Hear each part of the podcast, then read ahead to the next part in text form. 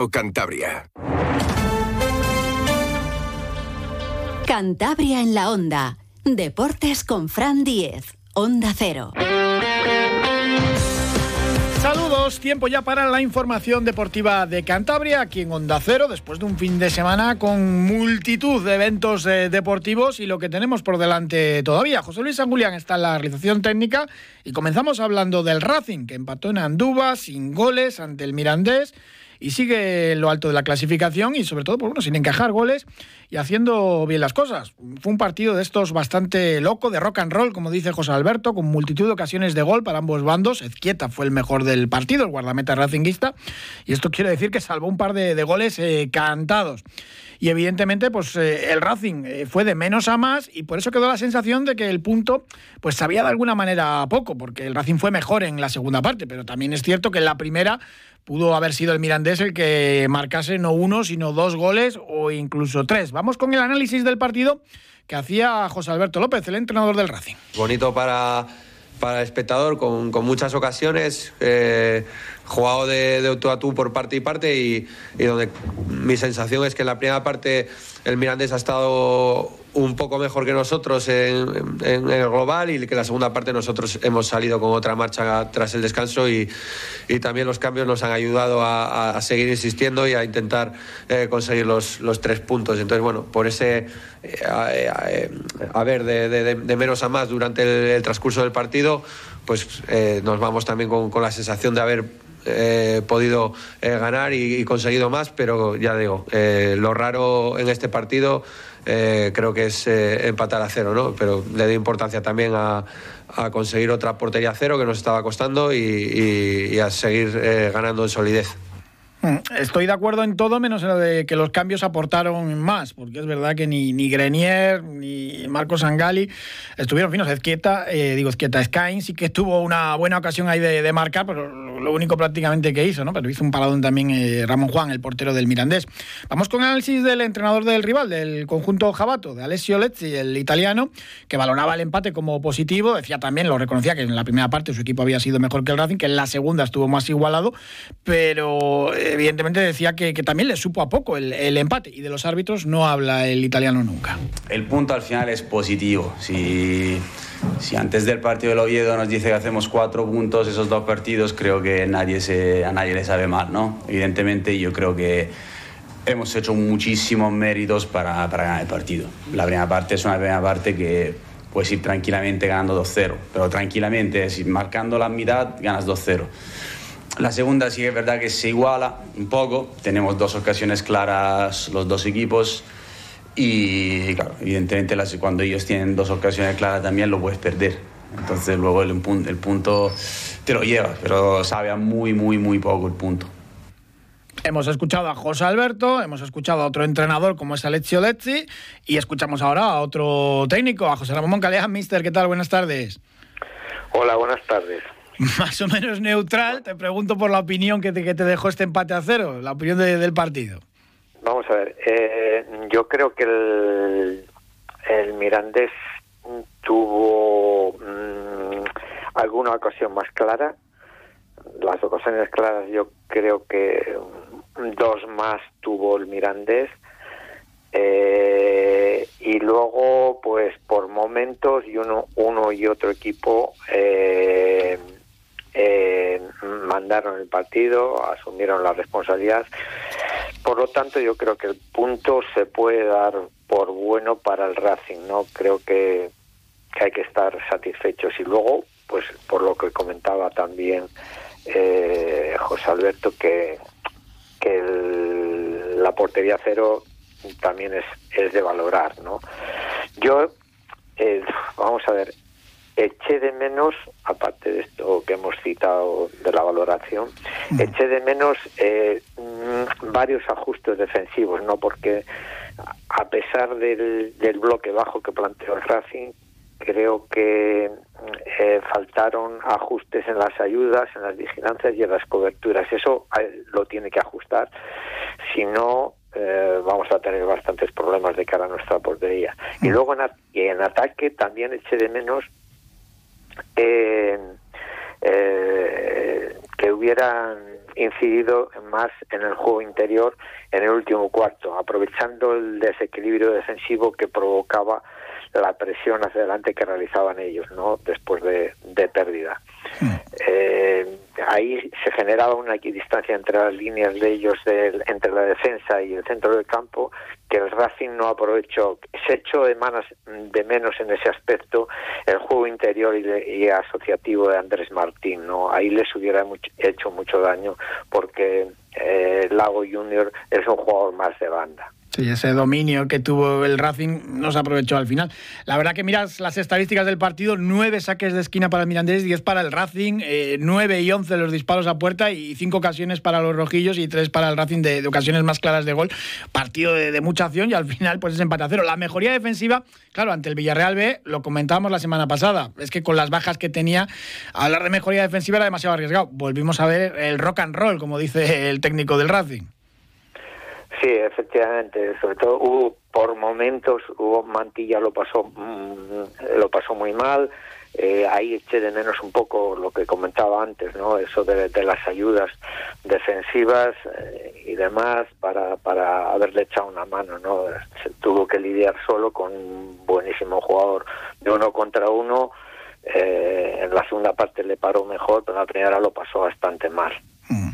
Vamos a escuchar la valoración de, de Paul Moreno y seguimos hablando. Eh, creo que en líneas generales hemos hecho un buen partido, sobre todo la segunda parte. Hemos estado más en campo rival, hemos estado más encerrados ellos. Al final el, empate puede ser justo por ocasiones, pero bueno, eh, sí que es verdad que, después de la segunda parte que, hemos visto, pues, pues sí que podríamos haber sacado un poco más, pero bueno, que yo creo que es justo al final. Sabíamos que este equipo era peligroso en banda, sacaba unos centros, acumulaba mucha gente en el área. Mm, al principio nos ha sorprendido un poquito, pero, pero bueno, hemos sacado al final, hemos acabado sacando todas al final y algunas con un pelín de suerte del palo. Pero bueno, creo que la segunda parte le hemos controlado mejor, hemos controlado mejor la vigilancia también y creo que al final hemos acabado con, con buena sensación. Buena descripción de, Paul Moreno. Es verdad que le sorprendió justo la primera acción eh, por la izquierda del Racing y se la comió, pero bueno, estaba anulada por, por fuera del juego. ¿Qué tal el chaval, Mario? Un poco estaba la lupa puesta encima, encima del canterano. Para mí, notable. Para mí, mm, hizo un partido de notable. Eh, eh, creo que se puede confiar mm, plenamente en él y, bueno, que, lo que pido es que le vayan dando oportunidades, las oportunidades que no ha tenido hasta ahora. no Creo que ha habido ya lo he comentado otras veces que ha habido ocasiones para haberle dado minutos, más minutos de lo que le, de lo que les ha dado, le ha dado José Alberto y, bueno, creo que, se puede confiar plenamente en él. Sí, tienes que rodar lo mismo que Paul Moreno, ¿no? Si vuelve al banquillo y no vuelve a jugar hasta dentro de dos meses, pues te puede aportar menos. Claro, efectivamente, los jugadores pues pierden ritmo, pierden confianza, pierden ese sitio que lógicamente le da, les da los minutos, ¿no? Que, que hay, vuelvo a insistir, ha habido partidos que en el caso de Mario pues se le podía haber ido metiendo progresivamente y, bueno no partir prácticamente de cero como ayer no aunque ayer aunque lo hizo bien ¿eh? lo hizo ya te digo que para mí notable fue de, menos a más. Y es verdad que ayer también José Alberto los cambios los hizo la mayoría muy tarde y al final, pues y, no hizo todos, ¿no? Y no se agota y es una pena a veces con esa opción de, los cinco cambios. Te pregunto, Monkey, por la acción polémica del partido, ese salivazo de Gabri a Mantilla. Ya, ya lo vivimos en el Racing en primera división. Mijatovic cuando escupió también a Iñaki Boyain un gesto antideportivo que es, es, cartulina roja. Se vio en televisión, el colegiado del bar lo, tuvo que ver también. En este caso, pues el, el, árbitro principal no lo quiso ver y se quedó sin, sin sancionar. Pero era roja clarísima en el 63. Sí, total y absolutamente de acuerdo. Eh, tenía que haber sido roja y una vez más nos demuestra que el VAR no aporta lo que debiera al, al juego del fútbol, ¿no? En estas situaciones tan claras no debiera de fallar, ¿no? Estar sentados con cero pulsaciones, por decir algo entre comillas, ¿no? Y no valorar este tipo de situaciones, pues hace mucho daño al fútbol, ¿no? Porque al final nos preguntamos todos que el VAR no contribuye eh, al juego del fútbol lo que debiera, ¿no? Hmm. Sí, no, y se le fue el partido ahí. Bueno, de hecho, Pombo ve la cartulina amarilla en el banquillo por protestar eh, pues esa acción. Peque hace una entrada también de cartulina amarilla porque venía caliente, porque estaban todos los compañeros protestando el, escupitajo. Y evidentemente está fuera del deporte profesional un gesto así, además que es que se le ven las imágenes, eh, pues, eh, pues que lo hace con toda la rabia. ¿no? Mantenía una pugna con Mantilla, que es un jugador muy duro también, pero dentro de lo deportivo, no, no puedes caer en eso. Está clarísimo. yo considero que el VAR eh, aportaría si, si fuera eh, instantáneo ¿no? la decisión. O sea, parar el juego cada vez que se consulta al VAR, etcétera, etcétera, y luego para que sea sean opiniones eh, individuales, ¿no? O sea, que creo que no, que no ahora mismo el VAR no aporta lo que debiera. Hablaba José Alberto de estación y decía que en Andúba, que ha sido entrenador del Mirandés, que no había las mismas cámaras que en otros campos, ahí también la verdad que la liga no puede ser que Candúba siga con una grada que iba a ser provisional, que es un andamio más de una década, y yo creo que ya habrán corregido eso y que sí que cuentan con las mismas cámaras que el resto de, los estadios de segunda división y del fútbol profesional. Pero bueno, en cualquier caso, José Alberto decía que la acción de Gabriel, ese escupitajo a, a Mantillar, era inaceptable.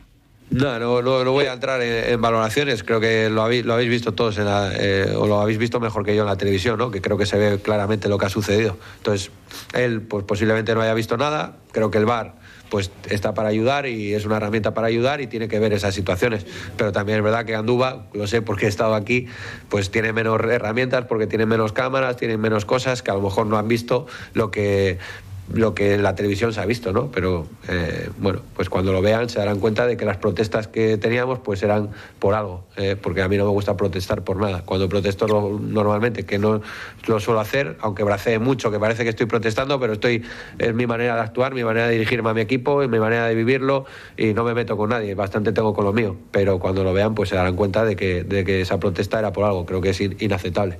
Es inaceptable, Monkey, y es lo que decíamos, que, que el bar está para algo. Sí, sí, no, efectivamente. Eh, el VAR tiene que entrar ahí eh, de una forma clara. Sí, es que fue fue clarísimo y, y la situación del, del juego del Miranda es inaceptable. No se puede permitir ese acto tan antideportivo, ¿no? Quedaba además un mundo, era el minuto 63. El árbitro mmm, Ábalos eh, Barrera Catalán no estuvo fino porque, pues, por ejemplo, Arana le saca una tarjeta a las primeras de cambio por protestar cuando varios jugadores del Mirandés llevaban reiteración de falta. En fin, no, estuvo bien el arbitraje. Eh, no sé si decir que fue determinante, seguramente sí, por, esta acción del escupitajo. Sí, bueno, nunca se sabe, ¿no? A lo mejor te quedas con 10 y tampoco es, es tan determinante. Lo que está claro es que hubiera sido favorable al Racing, ¿no? Pero yo creo que estuvo mal para los dos, o sea, no no no no no, no estuvo cómodo en el partido, no estuvo listo en algunas situaciones del juego y eso al final perjudica a los dos equipos, ¿no? Porque rompe el ritmo del partido, etcétera, etcétera. En cualquier caso, eh, José Ramón la dinámica es, positiva, dos victorias, un empate antes de, recibir al Oviedo en el Sardinero a las cuatro y cuarto el, domingo, ¿no? Sí, efectivamente, la dinámica es positiva, nos seguimos cerca de los puestos de, de playoff y ahora lidiar con un equipo con un equipo que nos las va a poner pero tiesas eh porque uff andan yo eh, vi el partido el otro día del Oviedo y uff eh, están como como tiros eh. han llegado a esta época de la temporada, pero muy bien, ¿eh? mm. con chispa, con atrevimiento, es un equipo muy peligroso ahora mismo. Sí, sí. Curiosamente les había ganado el Mirandés, pero con muchos eh, apuros. Eh, José Ramón Moncalea, muchísimas gracias, como siempre. Buenas tardes, un abrazo. Y es que en esta segunda, eh, cualquiera puede ganar cualquiera. Esta jornada ha sido increíble porque los cuatro eh, primeros clasificados han perdido su partido y esto es algo bastante extraño. La jornada se cierra hoy con el Villarreal B Eibar a las ocho y media el Racing con este punto se queda octavo. El Oviedo es un décimo, pero es que los obetenses solamente tienen tres puntos más que los santanderinos. Y el Racing está ahí a tres puntos del playoff, dependiendo de lo que haga el Eibar, pero tiene a tres a ese Racing de Ferrol que ganó al final 5 a 4 al Albacete en otro partido de, rock and roll, que diría eh, José, José Alberto. Un José Alberto que valoraba un poco pues eso, ¿no? que hay que ir pasito a pasito porque esta liga eh, es así. Y recordaba pues ese dato ¿no? del sábado de que habían perdido los cuatro primeros clasificados. Lo hemos visto con los resultados de ayer, ¿no? Eh, eh, ¿En qué liga, de, del, ya no de, de, regionales o de situaciones amateurs, sino en qué liga en todo el mundo eh, pierden los cuatro primeros clasificados?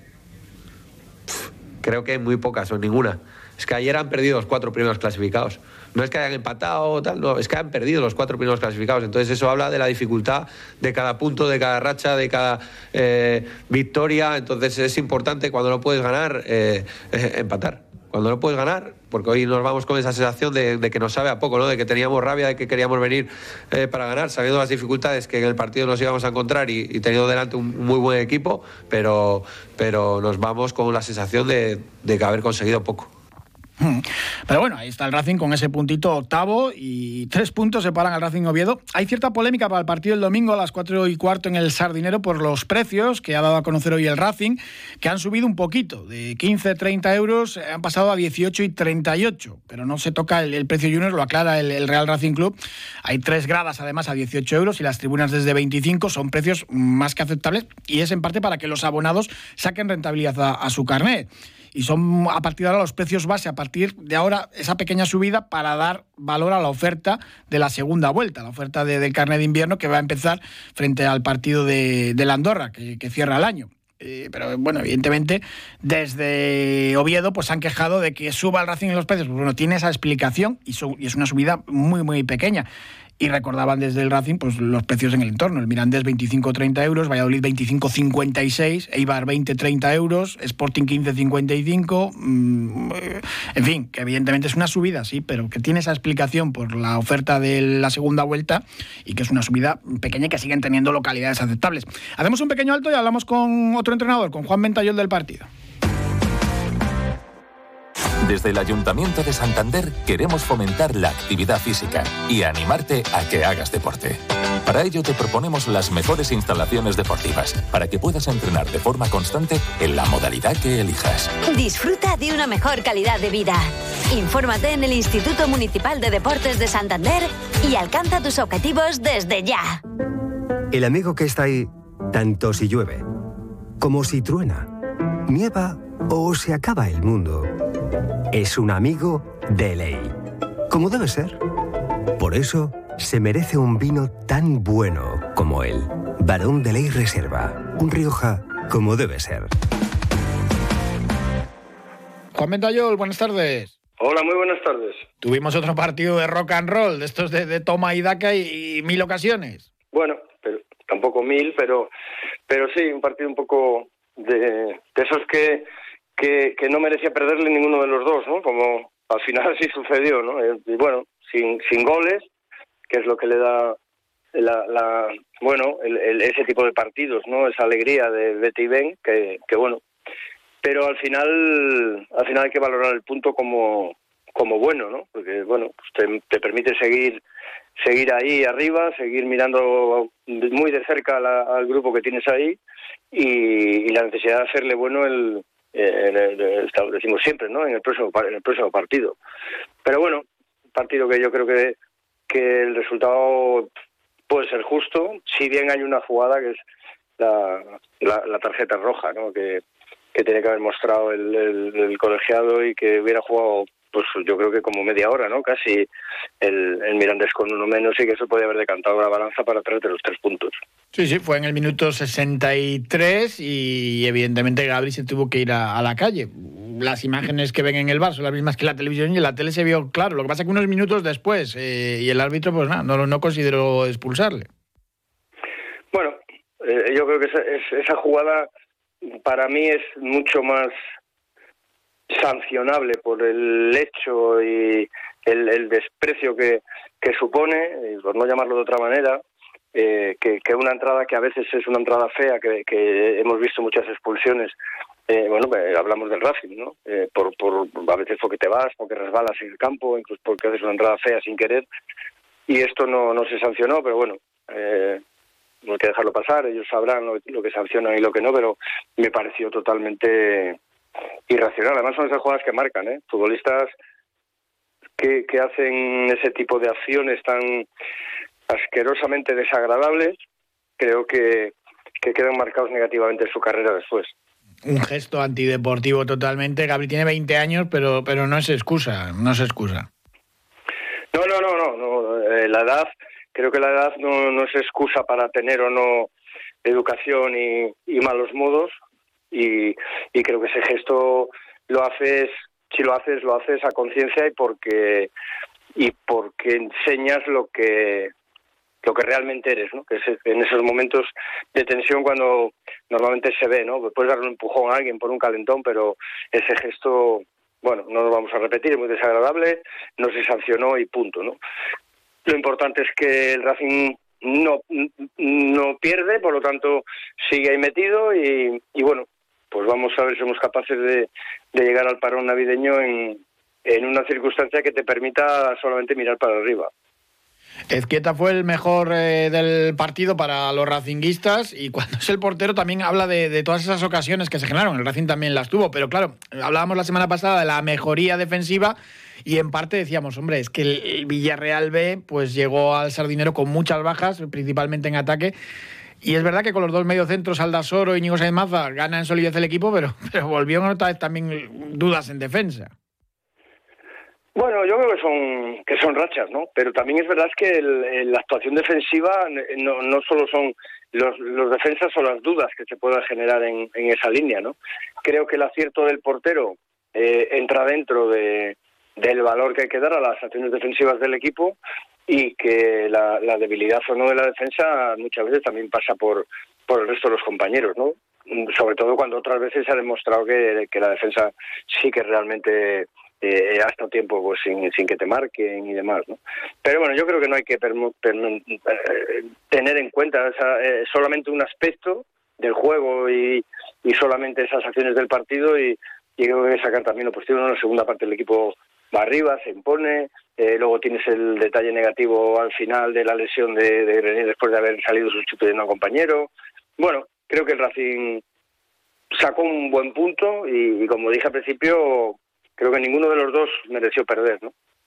Sí, no, que el Mirandés arriba tiene esas dos bandas de, dos jugadores además cedidos por el Girona, eh, Ilias y, y, Gabri, y Martón, en fin, que, que, tenía pólvora arriba, que es normal también que, sufras. ¿Qué te pareció Mario, el, chaval que era un poco el que estaba con la lupa encima por sustituir a, Saúl? Bueno, yo, yo creo bien, me pareció bien, creo que creo que ha demostrado que, que bueno, que a pesar de, de la presión él se ha mantenido tranquilo y eh, ha jugado bien. Tenemos, yo creo, bueno, pues dos laterales zurdos eh, que no es fácil tener encima de la cantera o de aquí de San los dos. Y, bueno, pues yo no sé si, si se mantendrá o no se mantendrá, pero creo que le ha ganado mucho valor en, en, en vestuario con los compañeros, en, eh, en confianza con el, con el míster y creo que eso le tiene que dar ahora ya mucha más tranquilidad para bueno para aportar lo que él puede aportar no creo que que es difícil ¿eh? con la edad que tiene después de que hace cuatro días eh, el entrenador dijo que, que bueno que todavía le faltaba que no estaba preparado que tal. Bueno creo que ha sido un paso muy importante el que ha dado Mario. Juan Mentallón muchísimas gracias como siempre. Un abrazo. Un abrazo a vosotros en tu mesa, en tu cocina, que no falte el producto de Cantabria. Sabe a norte. Miel con denominación de origen. Sabe a norte. Mermeladas y fruta ecológica. Sabe a norte. Dulces y postres con nuestra leche y mantequilla. Con los productos de Cantabria, la Navidad sabe a norte. Oficina de Calidad Alimentaria. Consejería de Desarrollo Rural, Ganadería, Pesca y Alimentación. Gobierno de Cantabria. Hola, soy Andrés y busco casa para mi hermana y para mí. Una casa que tenga vistas a un futuro mejor. Muchos niños y niñas están buscando una familia que les acoja. Entra en casaconfamilia.com y ayúdales con aldeas infantiles. Campaña financiada por la Unión Europea Next Generation. Plan de recuperación. Gobierno de España. En segunda federación, el Cayón venció 3 a 0 al Racing Villalbés antes de jugar este jueves en la Copa del Rey, segunda eliminatoria, los campos de Sport Sardinero ante la Tete Bilbao. La verdad que un... han ganado en moral, en convencimiento para, para afrontar ese partido difícil y disfrutarlo, como decía Luis Fernández, el entrenador del Cayón. Este se ha hecho buen partido, parece que sacó un resultado eh, muy, muy importante, muy positivo, que eran tres puntos muy importantes, sobre todo para salir un poco eh, y no eh, meternos ahí abajo. Y bueno, a raíz de ahí, pues yo creo que, que ha un partido completo pues, eh, de cara un poco a, a estar un poco más tranquilos y, ir al partido de Copa con, pues, con la suficiente de, de poder disfrutarlo y de poder pasarlo bien. A partir de ahí, pues bueno, eh, vamos a intentar pasarlo bien, vamos a intentar competir con un equipo de un gran nivel y, y lo que hay que hacer es bueno, pues, eh, dejar buenas sensaciones. Va a ser una fiesta el jueves en el Sardinero a las 9 de la noche. Ese Cayón Atleti Bilbao. Venció eh, 2-0 el Rayo Cantabria, el Marino de Luanco en Bezana y la gimnástica perdió 0-1 en Langreo.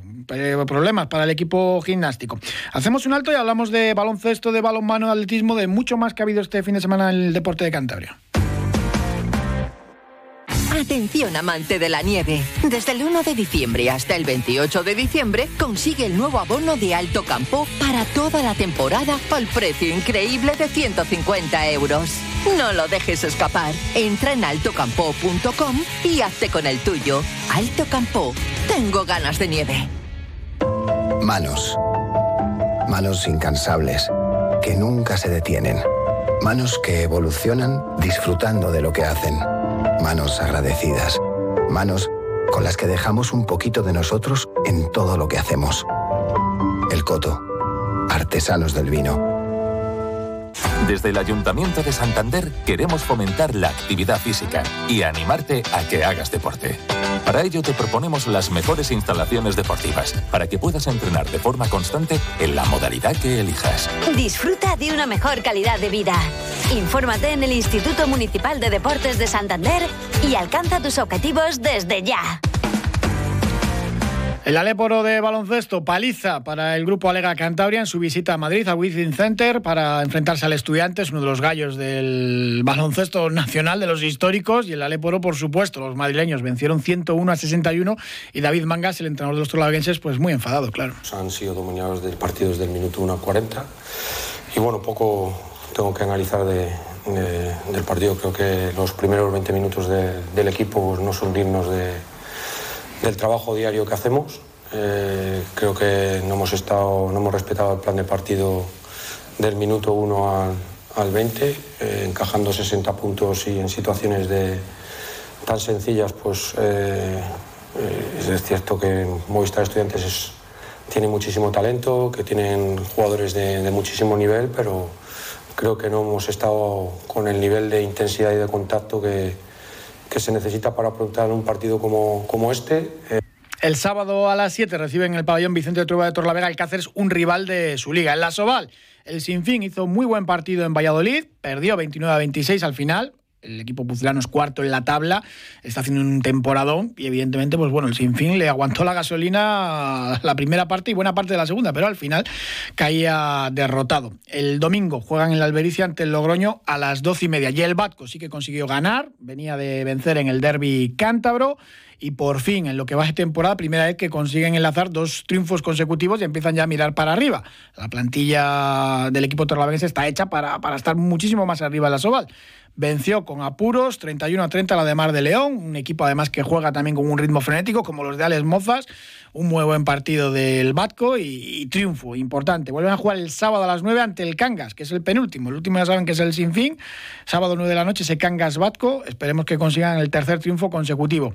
Y en la oro femenina de balonmano, el Pereda perdió en casa ante el líder, más o menos lo esperado, lo comentábamos el viernes en la previa ante el Morvedre Valenciano 21 a 26, un equipo muy muy potente que busca regresar a, a la máxima categoría del balonmano femenino español.